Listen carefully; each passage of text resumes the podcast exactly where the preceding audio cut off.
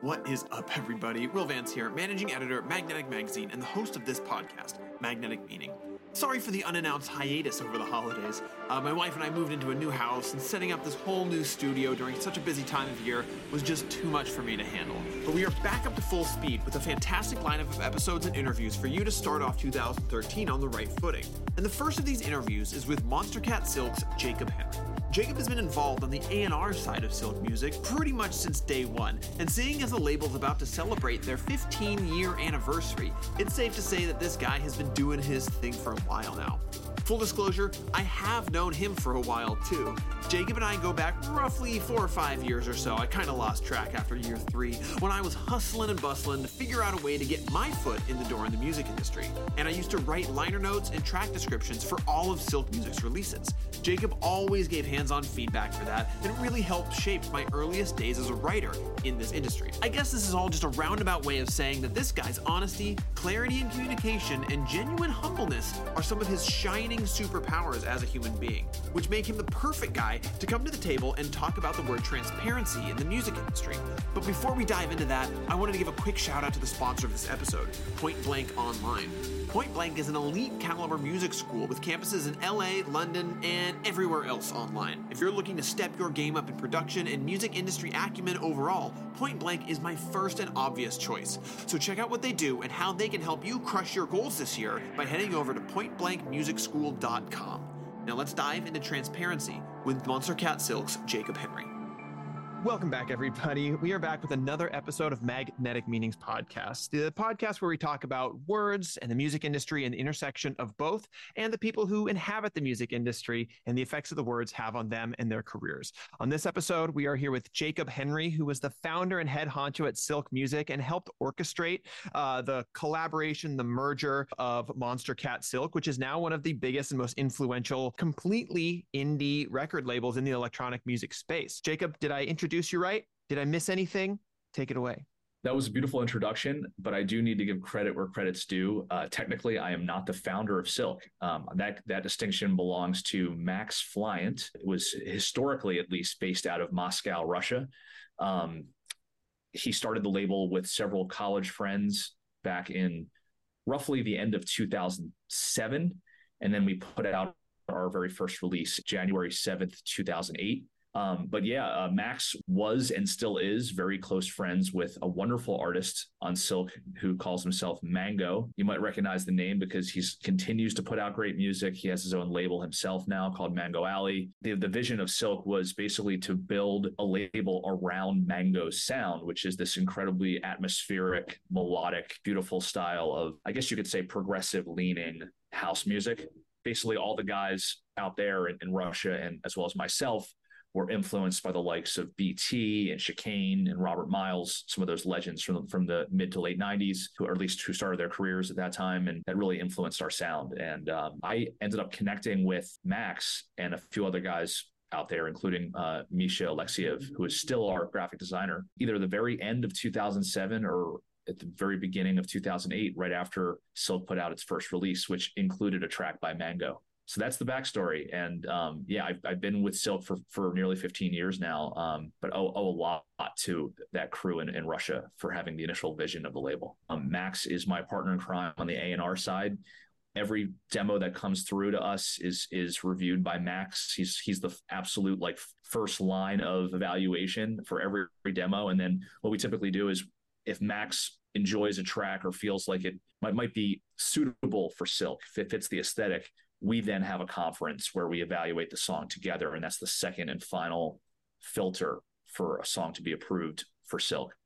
Um, so i'm just really proud of the fact that we've maintained our fr- friendship and professional relationship and, and also proud of Monstercat for not only acquiring silk but you know having the vision to bring on the core team of the label that are still you know present to this day you know, this is the Magnetic Meaning podcast after all, where we talk about kind of one specific word and how it relates to the music industry and to artists and to kind of those who work in the music industry.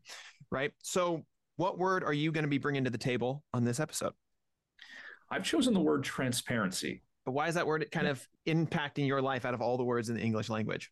Well, it's a word that I often use in my in in my communication with colleagues, with artists, um, I use it in my personal life to talk when I talk to my partner uh, about what I think is necessary for us to have a positive relationship. And then I, I gave it a, a, quick, you know, Wikipedia search, and um, I found this great, uh, you know, definition as the first the first sentence or so of the entry there. And it says it's an ethic that spans science, engineering, business, and the humanities. Transparency is operating in such a way that it's easy for others to see what actions are performed. And this is the key point for me. Transparency implies openness, communication, and accountability. And those three associated terms of openness and communication and accountability to me couldn't be more at the integral and at the heart of what it means to be successful at the very least as an A&R, which is my job at Silk is to lead conversations with musicians around music, around the process of signing that music, providing notes, aligning expectations, which I think we'll talk more about today, and and committing to a policy of candor and openness and and sort of proactive communication and accountability in that in that process of serving the artist and making sure the artist has a great experience with the label. So I, I feel like transparency really encompasses quite a few key sort of skills and points that are integral to being successful in this space. Yeah, and that's a good point. Like, you know, obviously we had a small email chat about this word kind of going into it. And I was really excited that this is the word that you kind of chose, right? Because I think that in the music industry, especially from people who are just starting out or people from the outside looking in, there's just so many stories about how there's like the music industry is riddled with with shysters and backstabbers and self-servers and everything like that. And like I've been working in the music industry at least full time for 3 or 4 years now, so I'm still kind of just getting into it. But the more that I get into it, the people that I end up working with and the people that I resonate with and just a lot of the people overall that I end up meeting are really good people. They love the music. They are incredibly like transparent with all of the stuff that they're doing. So why do you think the music industry has such a reputation of not being transparent and how have you found success in the music industry being transparent well it it is it's com- it's complicated and very difficult to maintain that standard uh, for a variety of reasons the standard of transparency again implying accountability, openness, and positive communication, because it, it's not a job a job that really has clear boundaries in terms of a nine to five schedule. In fact, as you as you know well already, Will, because you're an artist yourself, a lot of artists much prefer to work at night, and in some cases prefer to work on weekends. And there's a lot of anxiety around getting answers to how you know how are we feeling about a song? How are we feeling about how a release is doing from a marketing perspective? And so it's it's it's it's very much the standard for A&Rs like myself to get hit with messages literally all hours of the day. Add to the fact that we we have artists from all corners of the globe. It's very much an international culture. So you know in the defense of the artists for them it might be the heart of a traditional workday but for me it could be one in the morning or two in the morning when i get that message or that email so I think when we're, since labels like Monstercat put out a large quantity of music consistently, right? We're talking about multiple releases per week across our brands.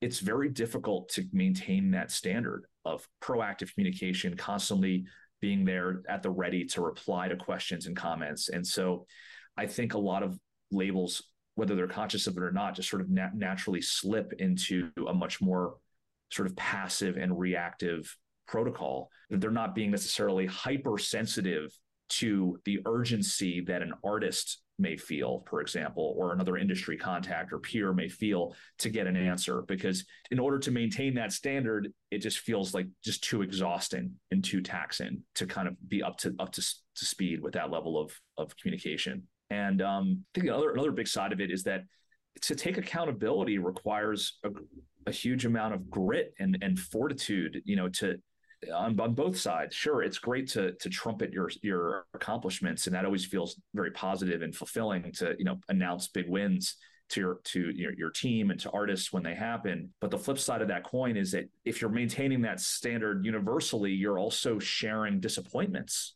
You're sharing concerns about songs or about expectations not being met. And I think that it's very easy to slip into a, a strategy of, well, let's, you know, let's give the minimum in terms of information let's give you know only need to know kind of details about how a campaign is going to be run and what we're expecting. And then if there's any concerns later on or any sort of reactive down the road complaints, then we can address them then as opposed to kind of predicting that they might happen and then kind of nipping, you know, nipping it at the bud early on.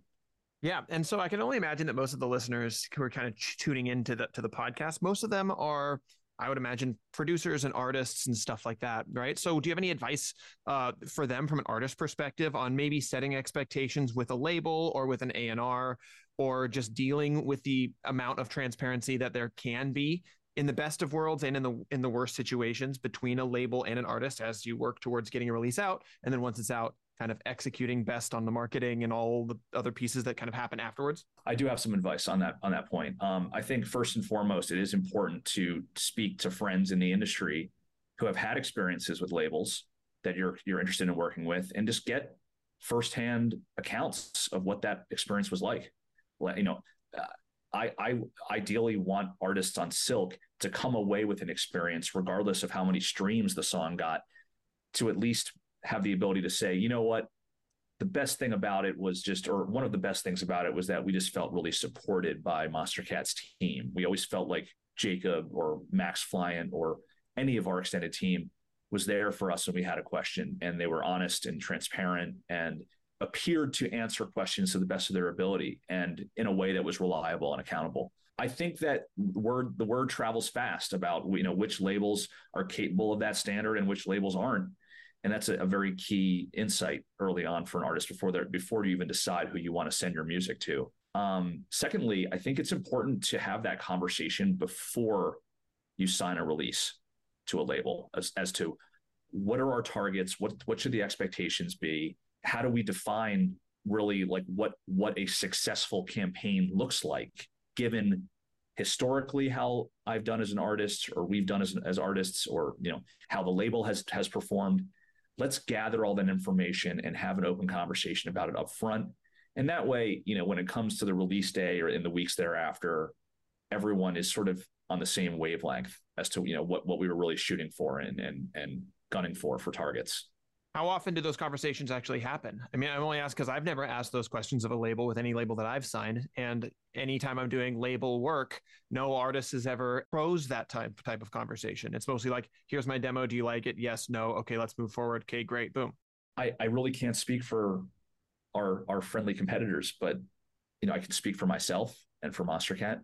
That's it's very much part of our protocols that are inherently in place when we when we work with artists and we begin that process of evaluating and considering a, so- a song or group of songs to be signed. We want to have that conversation as soon as possible um, around you know aligning with an artist or an artist manager or both around what they're hoping to achieve. I will then share candidly what I think is in play, what might be possible. We we rarely can ever make a guarantee of a certain type, you know, that we can achieve a certain goal unless we have an immediate answer available to us, which is certainly rare to, you know, to, to have that level of, of clarity around how, how well a release is going to perform or which partners are going to be excited about the release enough to support it in a, in a unique way. Um, yeah, I can say in good faith to you today on this, you know, on this call that it's absolutely part of our process. And it's really like in the it's in the label's interest as well, right? Because we don't we don't want to create a situation where if expect, expectations are too far um, misaligned, then we're just kind of setting ourselves up for a really uncomfortable conversation down the road. So if someone's hearing this right now and they're like, damn, this is awesome. I've never even thought about approaching a label and having these conversations after they want to sign one of my songs. What do you think are like the most high value two questions an artist can be asking a label before signing a contract? Take- yeah, well, I think I think obviously there's there's sort of the fine print of the contract and just making sure that all the terms are are acceptable and comfortable for the artist and and you know their management team if if, if that applies. Um, but in terms of like you know promotional marketing considerations, I think just directly addressing that question of like what what are what are our optimal targets for this release? What what you know what playlists would our most you know in play for this particular single or EP or album, and um, what potential you know partnership opportunities are there for the song out in the in the world of sync and licensing and if if I don't think that those opportunities exist, then it's my responsibility to to say that that I, I'm just not sure that this particular release has that opportunity. But more often, I'm going to be inclined to you know to to mention any any proactively any opportunities that I think are available and bring those to the table. Even if the artist hasn't mentioned asked me this question, I, I want I want the artist to be aware that I think that this specific release is a perfect candidate for X, Y, and Z. And, and that actually kind of focuses the A&R discussion around like how are what tweaks are we going to make to the song if any to cater to or accommodate that particular opportunity area totally and it sounds like some of these conversations you know with with management and the artist itself like tough questions are asked right like and sometimes tough answers are had to be given. When when is being transparent the most difficult when operating in the music industry? Not only as an artist, but also as you know someone more on the on the industry like label side as well.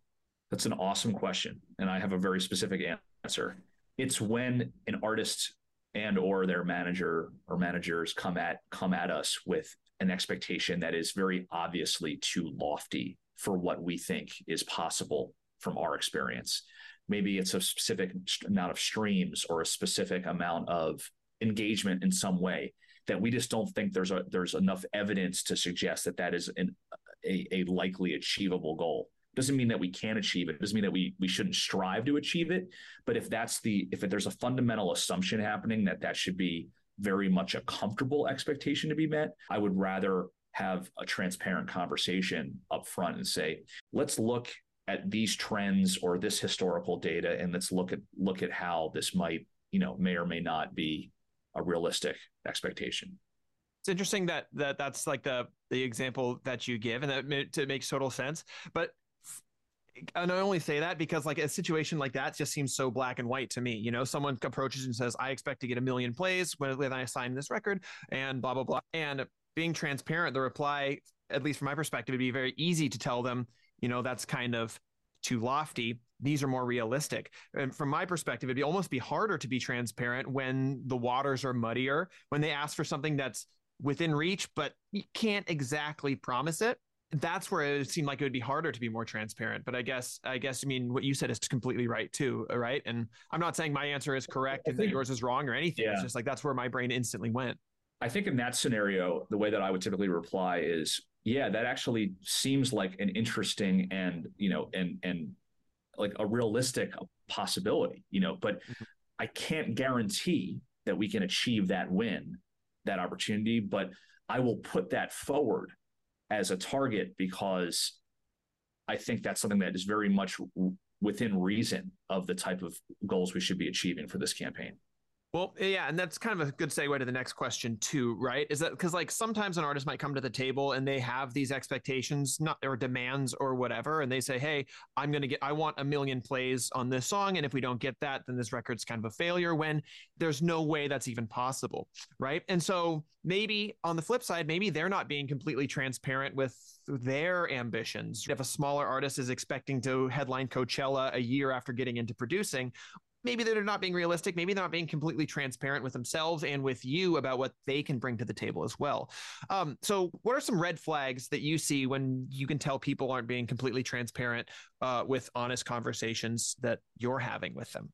I would never blame an artist or a manager for having lofty goals. You know, I never, I would never accuse them of a lack of transparency. I mean, you could make the argument that it's in their interest to shoot as high as possible and, all we can do is say yeah i i appreciate that i that vision but it might just not be realistic.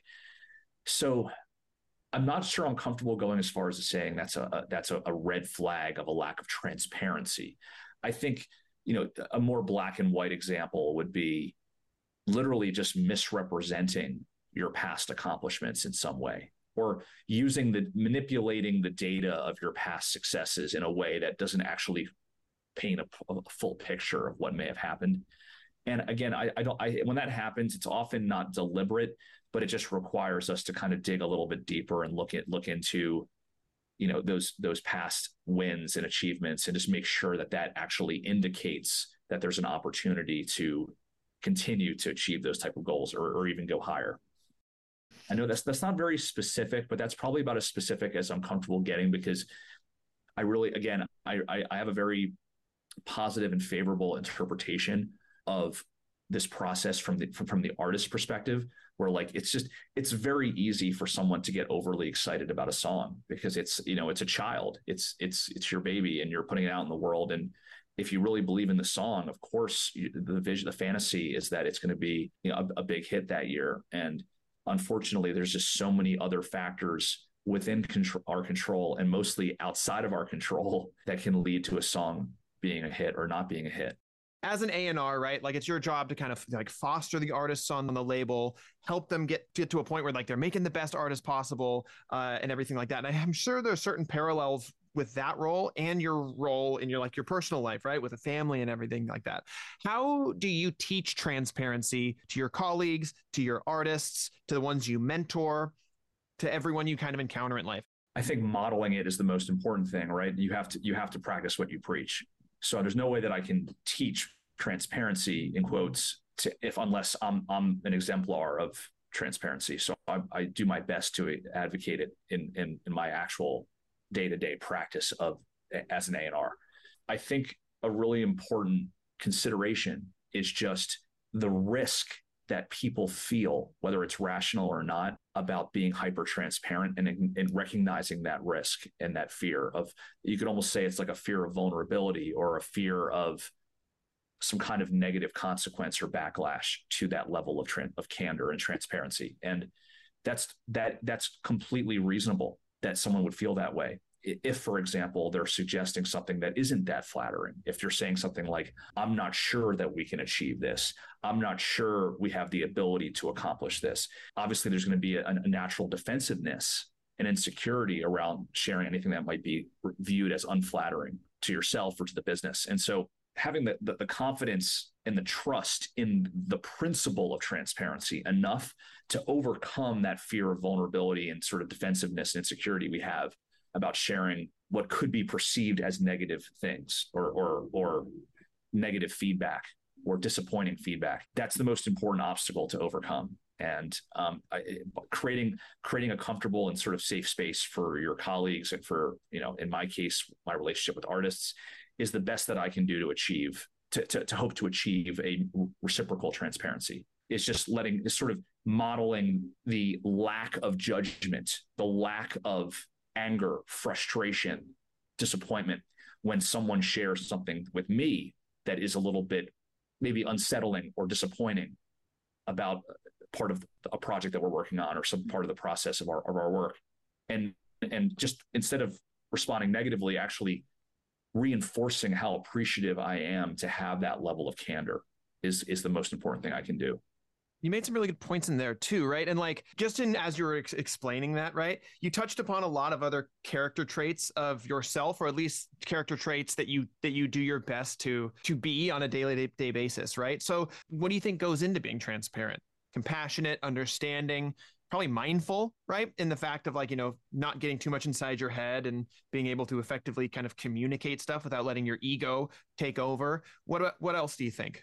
Yeah, you touched on a few really important attributes there. Um, yeah, I think it's I, I, think just the notion of sort of authenticity and sincerity, um, and and being comfortable living in that emotional space, that murky emotional terrain of like I I too am disappointed about this. I too am excited about this. B- being willing to open yourself up to sort of more emotional feedback like that, I think is a is a really strong at the very least implicit clue, maybe explicit, explicit clue that you're dealing with someone that has integrity, that you're dealing with someone that believes in transparency, um, rather than kind of keeping it in this hyper objective space, very black and white space where you know you're you could be accused of maybe being a little bit too robotic and not really like human enough with the individual or, or team you're working with to when you're sharing this kind of feedback. Mm-hmm. And so if someone, you know, this this this might be a, a bit of an odder question, but if someone, you know, is like, here's this conversation and they're like, damn, they touched on some awesome points right there. I want to start enacting this in my own career or in my own life on a day-to-day basis, but I don't know where to start. What are like two or three small steps someone can start doing to just be more transparent across everything be it answering emails or you know communicating with a label or uh, producing music in their DAW by themselves, whatever. Yeah, I think you know start with people who you really trust, and if you haven't tried if you haven't tried it out already, bring transparency into the relationships where you feel the most comfort and confidence, and then slowly work your way out to the relationships that are have the least amount of emotional overlay and of the least amount of like history. In other words, just even like the most sort of tenuous professional relationships, you know, that would be like the end the end game you know but start with people that you really know and trust. And you know a key word that i think we have to bring in this conversation that that is so integral to effective transparency is tact right? We haven't talked about tact. It's possible to it's possible to be transparent in a way that's actually not constructive if you're not if you're not tactful so it's very important to be mindful of tact and delivering messages in a way that's respectful and sensitive and thoughtful. That's obviously a very subjective thing, and it's an open interpretation as to what that looks like. But I think if you have that filter in mind that you're delivering something, a piece of information, especially when we're, when we're talking about art, you're delivering information that could be perceived as literally the most personal thing that you could say to somebody is, is providing feedback about their art. I think if you approach it with that level of reverence and respect and sensitivity, and you're communicating that through the words that there's there's appreciation and understanding alongside the concern alongside the i i would love to hear this this and this for these reasons then you have a much better chance of an optimal response from whoever you're working with yeah, there is no one size fix fits all kind of unilateral answer to that, right? Because the music industry, especially, is filled with so many different types of personalities, and everyone can be transparent in their own way. But just because one answer to one artist worked with them and that made them, you know, feel supported and welcomed and everything, doesn't mean the same is going to be applicable to the next artist that comes comes along, right? And so tact is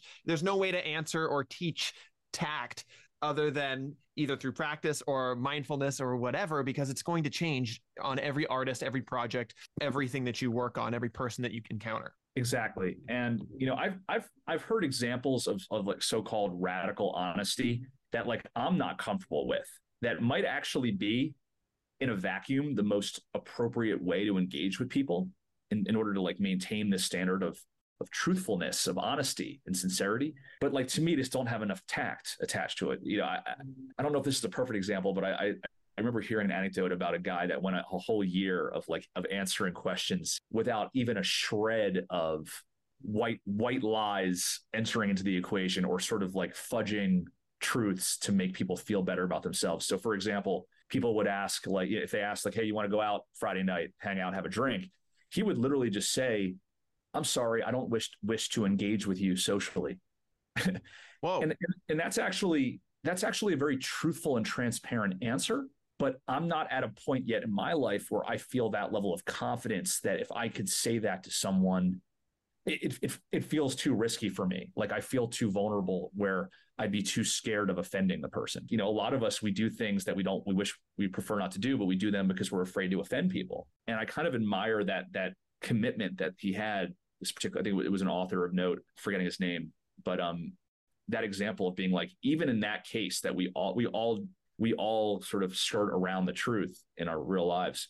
He chose to go all in, and even in those examples, he was like, "No, I'm sorry, not not interested." Basically, and this wasn't the Jim Carrey film Liar Liar where Jim Carrey couldn't tell a lie. well, it, it's, it, essentially it, it is right, but it's you know the question is like wh- where is that line of transparency even even at risk of being offensive? What level of tact do you need to bring into your your communication and what does that look like? And what kind of language is considered to be like overly nice too tactful where it almost seems like that's you know you can be overly nice where that comes across as disingenuous right and then you're like you're you, you actually end up self-sabotaging because mm-hmm. you just come across as a fraud yeah so so there's there's some sweet spot there right there's a sweet spot in the middle where you can be candid, I think tactful, and it comes across as genuine. What was like a validating anecdote in your life uh, or a turning point or an aha moment when you really first started to realize the value of being transparent in the music industry? I think that the evidence, you know, the proof is in the pudding. Um, you you see it in terms of how people reply to you by email. I think it's much more important to look at it long term and, and, and evaluate it, you know, after you've been in the industry for a while and sort of look at the relationships you've been able to maintain and and not only maintain but grow. Uh, you know, as human beings, we typically don't associate with uh, with people that have a, a track record of being unreliable, unaccountable, not respectful, not sensitive, and so, you know, if there are, if there are a number of artists that I, I respect and I feel like have a, a great level of transparency and accountability that have decided that they're not comfortable working with me, then I have to look hard at myself to see you know how I can improve my communication. And the flip side, on the flip side, you know, if if I've been able to maintain core relationships with you know with colleagues, with artists, with fans, you know, we're now going into our almost our 15th year at Silk. To me, that's the ultimate measure of you know having a, a, a track record of, of, of transparency and I'd like to think that that's been a, an important ingredient for Silk through the years is that our team, I think, has treated artists, especially artists, with extraordinary amount of sensitivity and respect and transparency. I, in fact, I'd probably put that very close to the top to what I think has allowed us to have the longevity as a label. And so, you know, kind of looking back over the past 15 years and probably even before then before you had kind of gotten affiliated with silk and stuff what's something that you wish you had learned earlier about transparency and being transparent? I think uh, my struggle is that i actually can and i use this term before i can be overly nice. I can actually go too far. And there are times where i've bit my tongue and i, I, I don't regret not saying something nasty or mean spirited but i do regret a few cases that come to mind where I maybe didn't advocate for myself fully, um, didn't share my concerns or frustrations or disappointments with a particular person or people in the industry. And you know what I ended up what ended up happening in those cases is I kind of postponed the inevitable. Like I'm just kind of kicking the can down the road of like there's going to be a blow up eventually that is fatal, that is that ends up being divisive. And so yeah, sure, I put a band aid on it now and I prevented a drama now, but inevitably, this is just all I'm doing is kind of creating more a more explosive situation down the road in a way.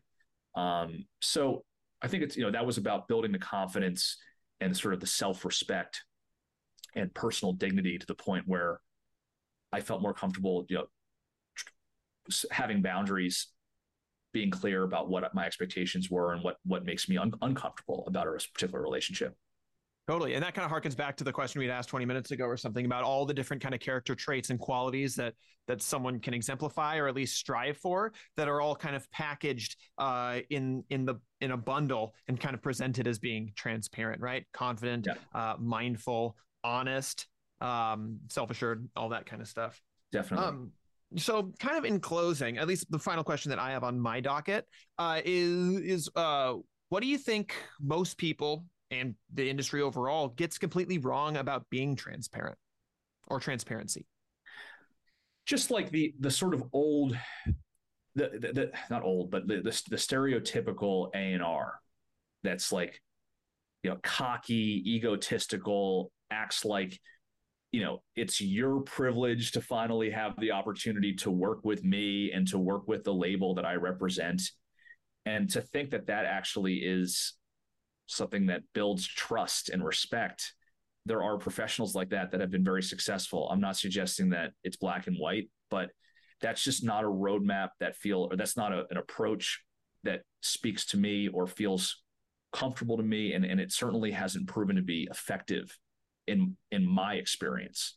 Um, maybe it depends on what niche you're in or sort of you know the, the subculture of the industry that you're working in but um, you know silk is all about sincere emotions and being soulful and truthful to yourself and, and sharing those feelings in, in artistic form and musical form and so if i don't embody those skill those qualities as an a&r i'm contradicting the entire message and brand of silk in a way sort of I'm sort of it's sort of a paradox. So it's very important to me that I continue to to exhibit those qualities myself. Yeah, I think that's a really good point too, because it's like there is a stereotype that you know those A&Rs are out there, but from my experience, eh, they're they're not the majority, and that the most of the people who are in this, and maybe it's just the niche that I'm working in, and you and I kind of work in the same genres of music and same styles, but most of them are like really good people. You personally have introduced me to three or four friends now that I consider quite close friends uh, in the music industry.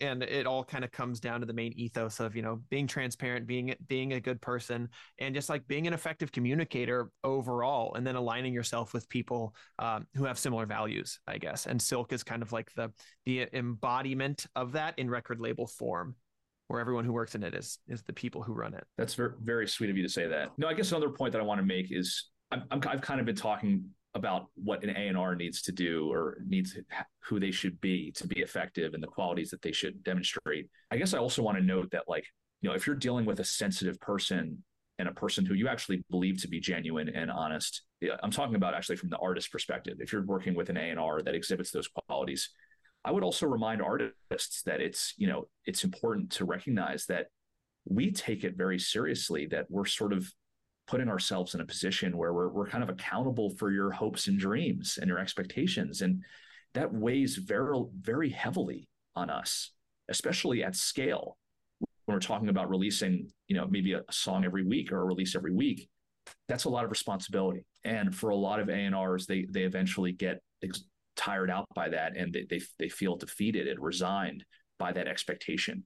And um, I, I guess I'm bringing that up because I just wanted to kind of share the insight that eh, you know if if you're an artist and you're feeling like you're not always getting that 100% from an A&R in terms of what your standard of accountability is it might not be black and white. It might be that they're going through something themselves personally that's really difficult but they can't really share it in a professional context or they're a bit overwhelmed at that moment by a lot of other pro- a lot of projects that they're dealing with outside of the the one project that the artist is focused on and um, you know a million other things that could be going on behind the scenes. Uh, so yeah, I think it's you know it, hopefully it's you know a reciprocal thing, right? This we're talking we're talking about transparency now from both sides, and part of that being the respect and tact and sensitivity aspect, you know, as well. So so kind of in closing, I mean, I I kind of asked a lot of questions over the last 45 minutes or so, but is there anything that I missed about about this this word transparency or any other kind of musings that you wanted to share that we might not have touched upon or skipped over? Um, or any other just like words of wisdom to our beloved listeners? Well, I just want to say I, I, so enjoyed this this discussion, Will, and you know, you and I go back years now, as you said, so it's it's, extra special for me because you and I um, have worked together with Silk in the past. You've been a great support with Silk. You've shared a lot of ideas from, especially on the marketing side, and have been able to cap- encapsulate sort of the essence of our releases and in, in, in helping with even with like liner notes in the past for our releases. So thank you, and this is a beautiful full full circle moment for me to work be talking to you right now um, yeah, if I had to, if I guess if I had to share a parting thought, it would just be for me, you know, what I do for a living is so much more than a job.